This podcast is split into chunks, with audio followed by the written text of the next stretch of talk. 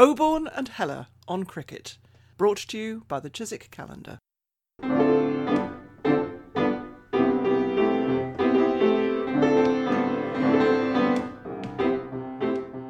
Hello, I'm Peter Oborne, and I'm in Wiltshire isolating from the coronavirus, and it is the most fabulously beautiful sunny day. Hello, I'm Richard Heller. I'm self isolating in my residence, Rubato Towers, in London southeast, and cursing the fact that it's also a very beautiful sunny day here. Now, the really amazing thing is that Wisden has been published.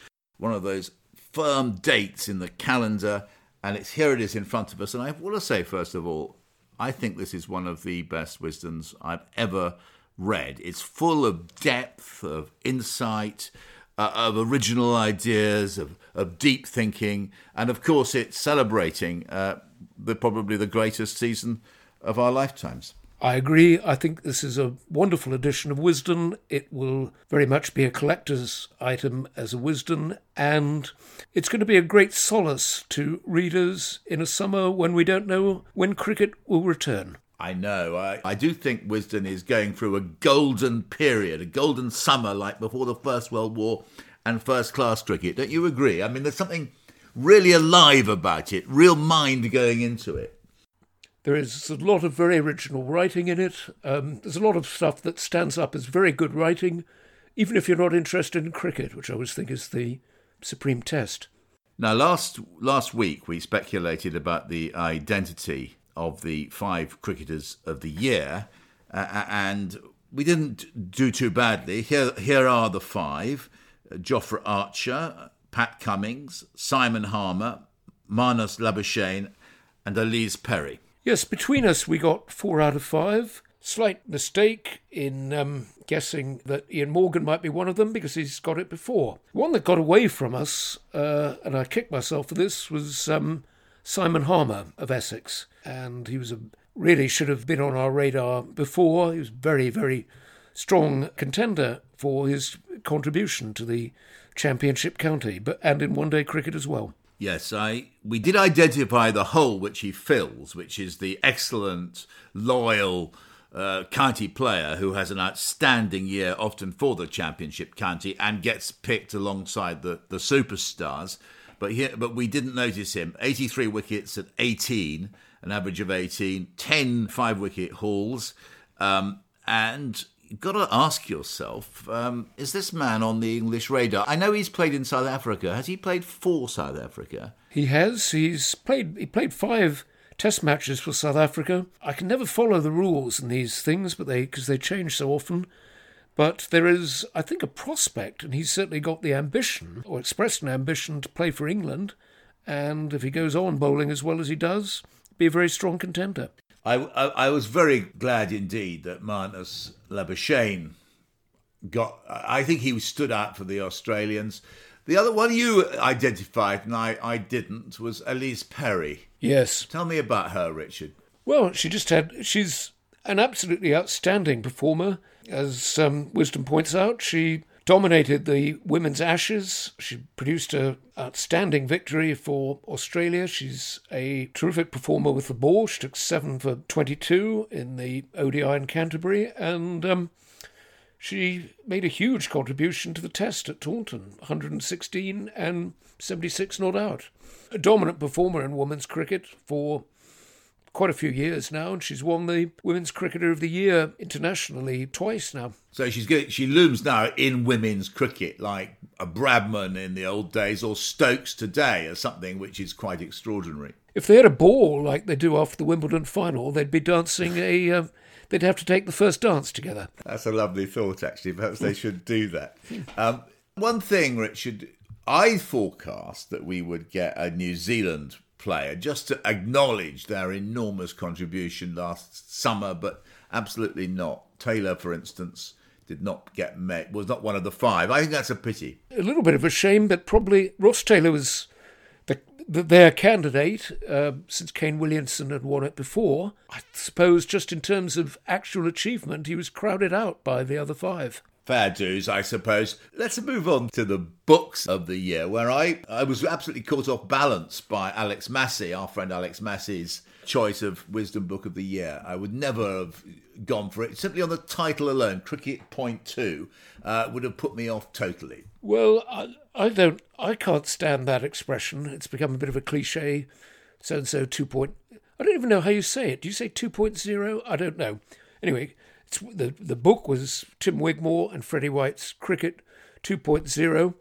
Um, it didn't appear, interestingly enough, in the nominees for the MCC Cricket Society Book of the Year.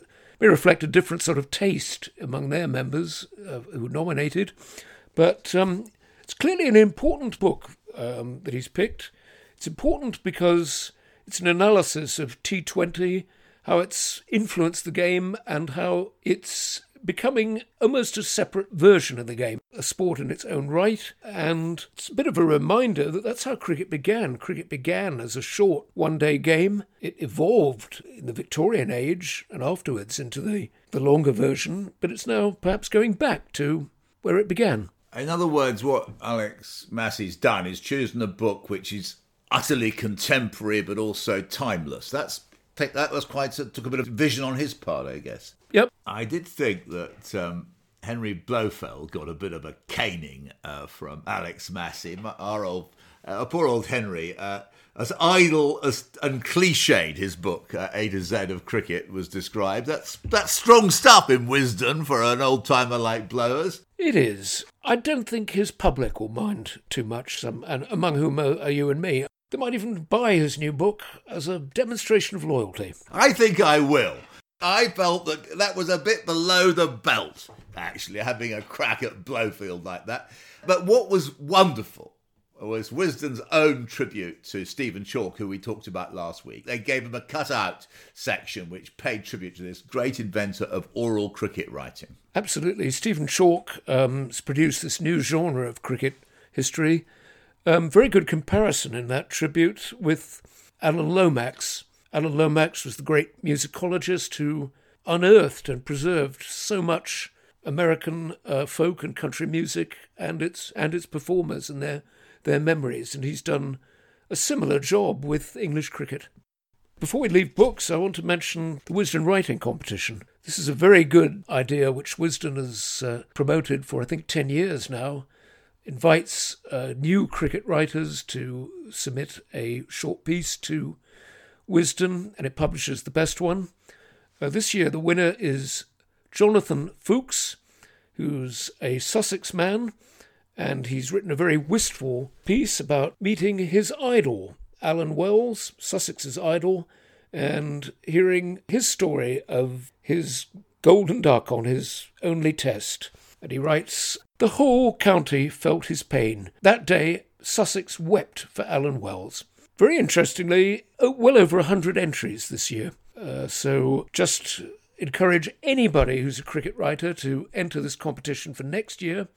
At the very least, you get your name published in Wisden. I want to mention, by the way, the lovely book about David Sheppard, the Reverend David Sheppard. At last, he's had the biography he's merited Andrew Bradstock's Batting for the Poor and dealing with the battle between the church and his mission to God and his mission to cricket, because he was just a fabulously talented cricketer. Massie writes very well indeed about it, though he does produce the worst pun I've ever seen. Uh, he says when finally Sheppard gives up cricket, uh, to go into the church, he says, Lord's loss was the Lord's gain. Now, I think that's extremely poor show, that pun. I think it's just too too obvious. Loads of people made the pun when he got ennobled, the Lord is now my shepherd. that's actually extremely, extremely good. The author quotes Geoffrey Fisher, then Archbishop of Canterbury, on the possibility of Sheppard becoming captain of England as a piece of what I should regard as direct service to the wider interests of the kingdom of God. And uh, one of the things it brings out about Sheppard is what a good cricketer he was. I mean, uh, actually, if he'd stayed in the game for 10 years at the top level, suggests that he would be ranking up there with Peter May, which is, I hadn't quite grasped how outstanding a player he was. No, nor had I. I saw him once or twice when I was a boy. He was a beautiful batsman to watch. Robin Marlar, his, who, who played with him or for him at Sussex, said that if he'd stayed in the game, he would have been one of the group who would have scored more than hundred centuries. I, I had a lovely correspondence with David Sheppard right at the end of his life when he was dying of cancer. He uh, because, of course, of his incredibly brave role, actually, I think, in the Basil d'Oliveira affair when he he really muscled in against the MCC and caused trouble for them when they didn't choose Basil d'Oliveira to go to South Africa in 1968. He sent me he sent me a lovely letter about my book afterwards, which I still have and I'm very proud of. Now we ought to move on. Just before we do, uh, very quickly on Puzzle, I was interested to see that in all the list of books submitted to Wisden for review, there was just one cricket novel. And I'll give it a name check. It's by David Redfern. It's called Lord Hawke's Cufflinks. Why are there so few cricketing novels for adults? You know, it's a fascinating game, lots of drama in it, but it's rarely used as a subject for an adult novel. You are probably our most leading contemporary novelist on cricket, wouldn't you say, Richard? Well, if you insist. uh, only, only if you press me to say that. But uh, I've, I have written two cricket novels. They languish in a lot of dressing rooms all over the world, uh, where they've been presented to teams and people that didn't want one. But though I said myself, uh, my second one, The Network, contains one of the best cricket matches ever written in fiction. I can't say it that myself. Nobody else is going to say. I that. agree, and I think it, I I think it's considerably better actually than the over celebrated account in England, their England by Mutty Macdonell. A.G. Macdonell. Actually, is rather tired and cliched in my uh, opinion. Macdonell was a Scotsman. and He didn't understand anything about cricket, so it's all just caricatures of the players. And there were famous literary players in that side. The captain is, is Sir John Squire, J.C. Squire. One of the other players is Alec Waugh, Evelyn Waugh's brother. So you know, it's it's, it's just it's you know, it's a comic turn of English literary figures, and you've got no real sense of the cricket being played in it. One of the problems, I think, is that our leading novelists of the 20th century, none of them that I can think of, actually were at all interested in cricket. Evelyn Waugh, unlike his brother Alex, had no interest in cricket. In fact, he found Alex's cricket team that we've just been talking about a, bore, and that, and he was very rude about it. And Somerset Maugham, um, D.H. Lawrence, and even more contemporary figures like uh, Martin Amis uh, and McEwan and so on. None of them have, as far as I can tell, the faintest interest in cricket whatsoever. And I think that's the loss to literature rather than to those and, and to those novelists because I think they would have used it if they'd been interested in cricket. Well, the ex- great exception to that, though, is Sebastian Faulks, who's a pretty talented player and a very enthusiastic one. And I can't remember a novel of his with cricket in it, except for the pastiche P.G. Wodehouse novel he wrote. And obviously, in that cricket match, Jeeves performs brilliantly, as he should. He's named after a cricketer.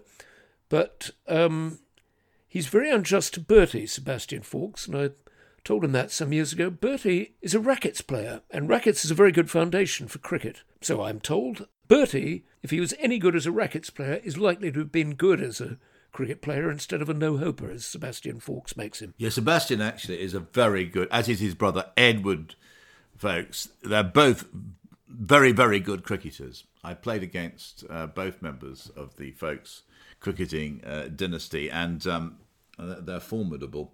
Now let's move on to the uh, matter of the World Cup last year, how Wisden has dealt with that, and the sort of events of, of 2019. Well, they've dealt with it in great depth. Um, not surprisingly, I would say that the the last Super Over has probably got the greatest depth of analysis of any six balls I've ever received in Wisden. It's got the experiences of that over by all the England players individually. A very interesting section. It's got the experience of that over, that final, as experienced through a lot of um, mostly artistic celebrities like Sam Mendes, and I think actually Sebastian Faulks was one of them. Tim Rice is another. The way they actually saw and experienced that final. I think you experienced that final in a very interesting location. Yeah, yes, I certainly did. I was in Jerusalem, in East Jerusalem, at the Colony Hotel, having dinner with the Dean of St George's Cathedral and our wives and it was a lovely early evening out there. It was just getting dark, and we were having Musar wine, uh, the just delicious Beirut wine, and and because Test match special was not allowed, it was banned. They won't allow the radio to be played for competition reasons. It really drove me mad. What? Because there's obviously no exactly there's no competition. What was that for- all about? But I was getting texts on the sort of you know you would you would get the score you know suddenly somebody and we were completely transfixed. I mean, uh, but we would get every two or three minutes we get the because it was very slow. Remember that we get you know four six run out or whatever. Uh, oh dear. Ah, yeah. Uh, going back to Wisden's coverage, as I say, very interesting. A lot of in-depth perspective on it from both players and spectators. But my one criticism: they're all English. I think it might have been nice if they'd included a um, some New Zealand players and some New Zealand spectators. How did they experience it? Would have added some depth to the um, profile, and it would have been fair play to New Zealand, who, as the editor Lawrence Booth says, took their defeat, which many think was unjust, in such a good spirit. I think that's a serious oversight, given that New Zealand's role was as, at least as great as England's in that match. I I think Wisden has done very well, but he needs to be held to account for failing to get that New Zealand uh, experience. I wonder if they asked any New Zealanders. Perhaps it was too painful for to ask New Zealanders to uh, recreate it, but I think they'd pretty sure they would have contributed, and it would have added an extra lens, an important lens to the coverage of that great event. Now, one of the big differences in this brilliant edition of Wisden as a whole is they're beginning to take remedy a an injustice stretching back more than a century and take women's cricket very seriously at last. Is that do you get that sense, Richard? Very much so. I mean, there are just about 50 pages on women's cricket all over the world.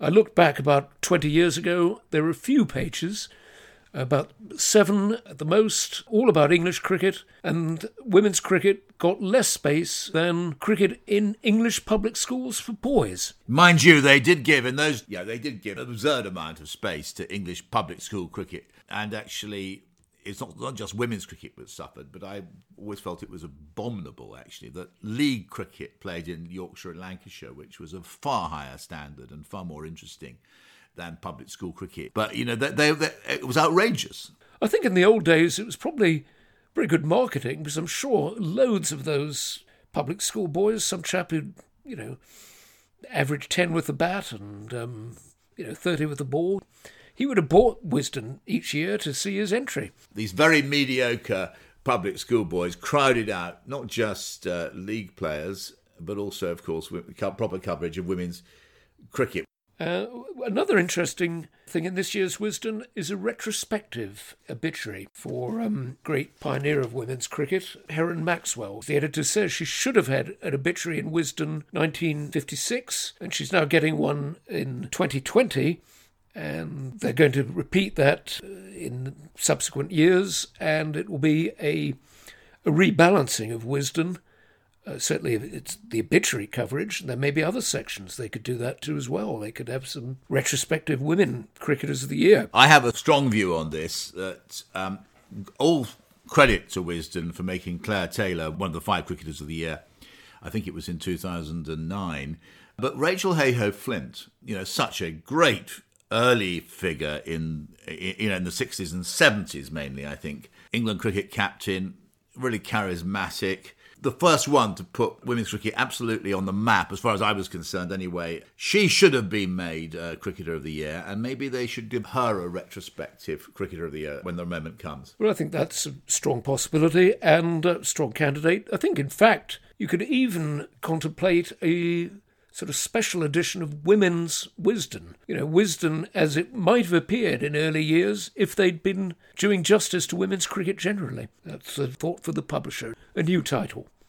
It's not just uh, cricketers, is it? It's also writers. What you're seeing now is the emergence of a really distinguished, serious group of, of cricket writers.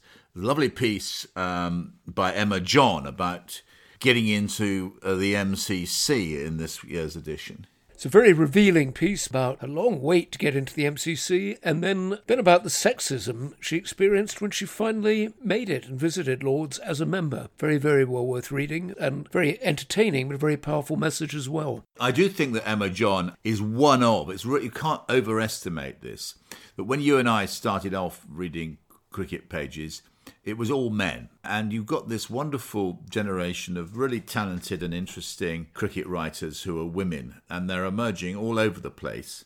And it's bringing much more charm and better writing in many cases. The old obscurity and clubbiness, which disfigured a lot of the cricket writing when we were young, has gone as a result of this. I think that's right. And what's good is are women writers emerging all over the world. The editor's notebook this year is first rate. Uh, Lawrence Booth has real authority and great originality. He makes a series of powerful and quite controversial points, but his judgment seems to me to be more or less infallible, don't you think? Yep, I kept noting through yes, yes, yes, agree, agree, agree. World Cup cricket win shows that cricket must be free to air, absolutely create the same inspiration that it did in 2005. The way the World Cup was settled, the small print rules about the number of boundaries, yes. Very good indeed on the move towards four day tests, when I think he becomes the first uh, editor of Wisden, I should think, to quote Kierkegaard, the 19th century uh, Danish philosopher theologian. Absolutely, but he was a very promising off spinner, um, Kierkegaard, before he turned to philosophy. It's, um, it's one of cricket's might have beens, what he'd have achieved on the, on the field. Kierkegaard said, in fact, uh, of uh, the pro four day test proposal, according to the editor of uh, Wisden, that it, it, that it, the bringing let, cricket down from five days to four days for the Test match might mean a little more space in the calendar, but quickly killed by the next frippery. I thought that was a magisterial demolition of this yep. abominable idea to shorten Test matches. Totally. Of course, he takes the hundred to pieces, and there's a long dissection of the, the hundred in um, in Wisden very mocking piece later on by Kierkegaard. Our summer sport risks being tranquilized by the trivial. He's also writes a deadly few paragraphs in defense of Somerset and attacking the authorities for penalizing them for producing spinners' wickets. Uh, I think his argument that having a spinner's wicket for once, rather than these sort of dull seamers' wickets, has given us our two best current spinners in the shape of Leach, and Bess. And without Somerset taking risks like that, where would we be? In fact, we might not even have had the great finish we did last summer with Leach and Stokes winning the match for us by one wicket. I mean, it's uh, I, I, it's a very powerful argument. I do think these editors' notes are the best by any Wisden editor since John Woodcock, the greatest post-war stylist in the English language, in my view, was editor of Wisden and produced very, very beautiful notes. I also was extremely glad to see that um, Mr. Booth highlighted the outrageous injustice uh, of denying test status to the rest of the world matches that hastily arranged summer tour by re- the rest of the world against England in 1970 after the South African tour was cancelled. An amazingly good side, the 1970 rest of the world side, and the England performances against them really should have should get test status. They should get test status ahead of uh, and those players. Alan Jones of Glamorgan got his only what he thought was his only test cap against that 1970 side. It was a brilliant, as I say, a brilliant side, and um, he's denied his test status and. Uh, the legendary J.E.P. McMaster still retains his. J.P. McMaster may need a little bit of explanation. Uh, he, he probably does. J.P. McMaster is England's 67th Test cap uh, in the in the list. Um, he played in one match in South Africa, the very first English tour of South Africa, and the match got retrospective Test match status, became first class and Test status after the event, like the first England Australia Test match. Anyway, Poor JP was out first ball, he didn't bowl, he didn't take a catch in the field, and that represents his entire first class career. He is statistically the worst first class cricketer of all time and has set a low standard that can never be beat. And yet he has test match status. He's a test match player forever. He's number 67. Whereas that England team, which did so well in 1970, led by Ray Illingworth, who's never been given quite the credit he he deserves. And Luckhurst, really brave batting at the top of the order. And none of that was um, given any credit. Whereas Lawrence Booth, the editor of Wisden, says give back Test match status to the rest of the world tour. I completely agree. In which case, you need to take away Test match status from South Africa's cricket after 1960, when South Africa withdrew from the Commonwealth because of its apartheid policies there was a move by the black cricketing or Asian countries to get South Africa out of the Imperial Cricket Conference, the International Cricket Conference, and therefore not able to play Test cricket. And that move was resisted by England and Australia, and they therefore, South Africa carried on playing Test cricket from 1961 right up till 1970 when it's finally stopped. Now, I submit that that is indefensible and that all those white South African teams, chosen on the principles of apartheid, after South Africa had left the Commonwealth and was outside the cricket administration, they were illegal matches sanctioned by the essentially by the racist authorities of Australia, England, and New Zealand. They should be taken away. They should be stripped of their test match status. One will get a lot of argument about that. But there's, there's, certainly a case for it in that, you know, if the rules mean anything, the rules that should have been applied. It's an argument about whether you can apply them retrospectively, and if you start digging too deeply into the record books, you end up tearing up a lot of the history of cricket. Although they were white sides, they were, particularly at the end of that period, an extremely, they were very brilliant side. Very, a brilliant very, side. Brilliant, they were a brilliant side. They had great players, and I feel some sympathy for them and for their opponents in having their performances stripped away from them. Another very important paragraph by Lawrence Booth, I thought very important, was the paragraph on the unconscious racism that still disfigures the way non white players in the England side are, um, are characterised. Sad that he should have to write a paragraph like that in 2020. It's a very important paragraph, actually. It's probably worth citing one or two of the examples. Uh, he, he, cites Chris Lewis, the England all rounder, saying after he'd scored a brilliant century, one of the spectators said to him, Well struck, as if a sort of black player would bulldoze or, or, or, biff his way to a double century, not stroke his way. And he gives other examples of uh, Usman Afzaal being flashy, or Alex Tudor frustrating. Della Bevan Malkin always had a wonky radar. There was always a, a lurking, completely unconscious racist uh, subtext. I, I, I would say actually it's not just uh, I think uh, black or coloured players who get this. Left-handers always have suffered from the same unconscious bias. The way that a left-hander drives the ball and gets picked up at second slip, that's always being loose and reckless, whereas a right-hander is as always being unlucky or it was it was something the bowler did. There's a, there are all kinds of biases in the game of cricket. Yeah, talking of left-handers, there's a complete essay on the bias against left-handers in England, and points out that the Times actually wanted left-handed batting banned quite seriously. When was this? Actually, just before and indeed just after the Great War, the Times led a campaign to ban left-handed batting. At least they were to be gradually extinguished. They were to be forced to convert to right handed or leave the first class scene. It's a very interesting part of British social history because if you were born left handed in those days, you were often told to become right handed. My grandfather, who was a lovely man, I was very close to him, Alan Brown, he had a terrible stutter. And one of the reasons my parents thought that he did was that he had gone to, I think, Osborne College, which is a naval college, and been forced to become a right hander, which, if, just imagine it, at the age of eight or nine. And he loved his cricket. He was a member of the MCC, by the way, and he introduced me to cricket, Alan Brown did. But I think he was of that generation where you were tormented for being left handed. Was, I think George VI was another victim. Navy again, you see. Navy, Osborne College, converted from a left hander to a right hander, and of course uh, suffered from a stutter all his life uh, which he overcame with the with that lovely film, as as we all saw. King's Speech. Yes, Colin Firth played played George VI, and Geoffrey Rush was the speech therapist. Beautiful film.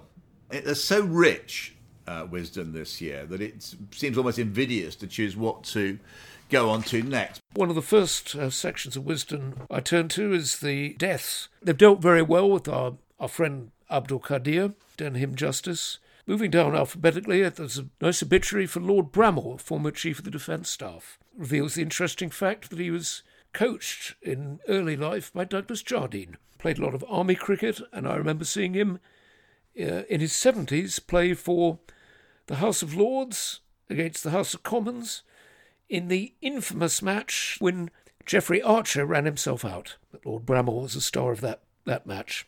He made about 20 or 30. Really, age 70, Bramall was still playing age 70. He was in his 70s then, and he was, you know, a stylish batsman, very competent, and he'd certainly made about 20 or 30.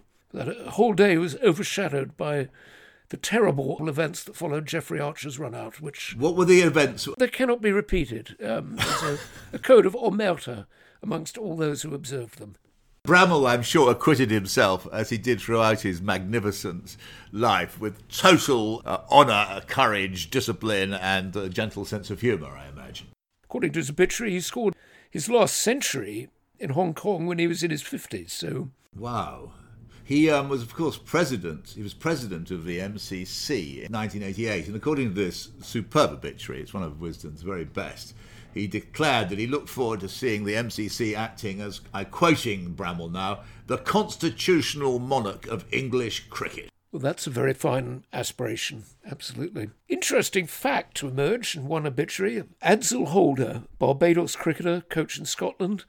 One of his charges was a young Andrew Neil, and I never knew the great political inquisitor had a cricketing past, but that's what you find out from Wisden. Yes, that's a very important piece of information. Andrew Neil has kept that quiet for throughout his life. I've uh, had a number of dealings with uh, Mr. Neil. Really? Not all of them particularly pleasant. And um, he's never let, let loose the idea that he's uh, he played cricket.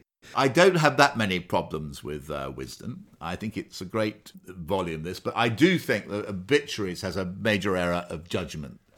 And that concerns uh, John Carlisle, the former Tory MP, who was a great uh, supporter of racist white South Africa and used to lobby for it and was a supporter of the rebel tours. Now, he had no interest in cricket at all. I knew him quite well. He was a cheerful man, and actually, when I was political correspondent of the Evening Standard, and he was one of those uh, small band of MPs, and I owe them an eternal debt of gratitude, who were awake at 6.45 in time for our first edition. So I would ring him at home, and he would spout some piece of uh, something. He'd say something publishable about John Major's government. But I have to say that uh, he had no interest in cricket apart from supporting the rebel tour. And for him to be given a long paragraph uh, on the basis of that, whereas really quite you know distinguished cricketers like sort of Lewis Cooper, who kept wicket for Queensland over a decade, getting six lines, and and the wretched Carlisle getting 20 lines of coverage shows a major failure of judgment by the obituaries editor of Wisden. Yes, I agree with you about Carlisle, but I do think the editor showed very good judgment in giving it an obituary to Naseem Sheikh, who's described as a prominent local umpire who took time off from his butcher's shop in Karachi to officiate.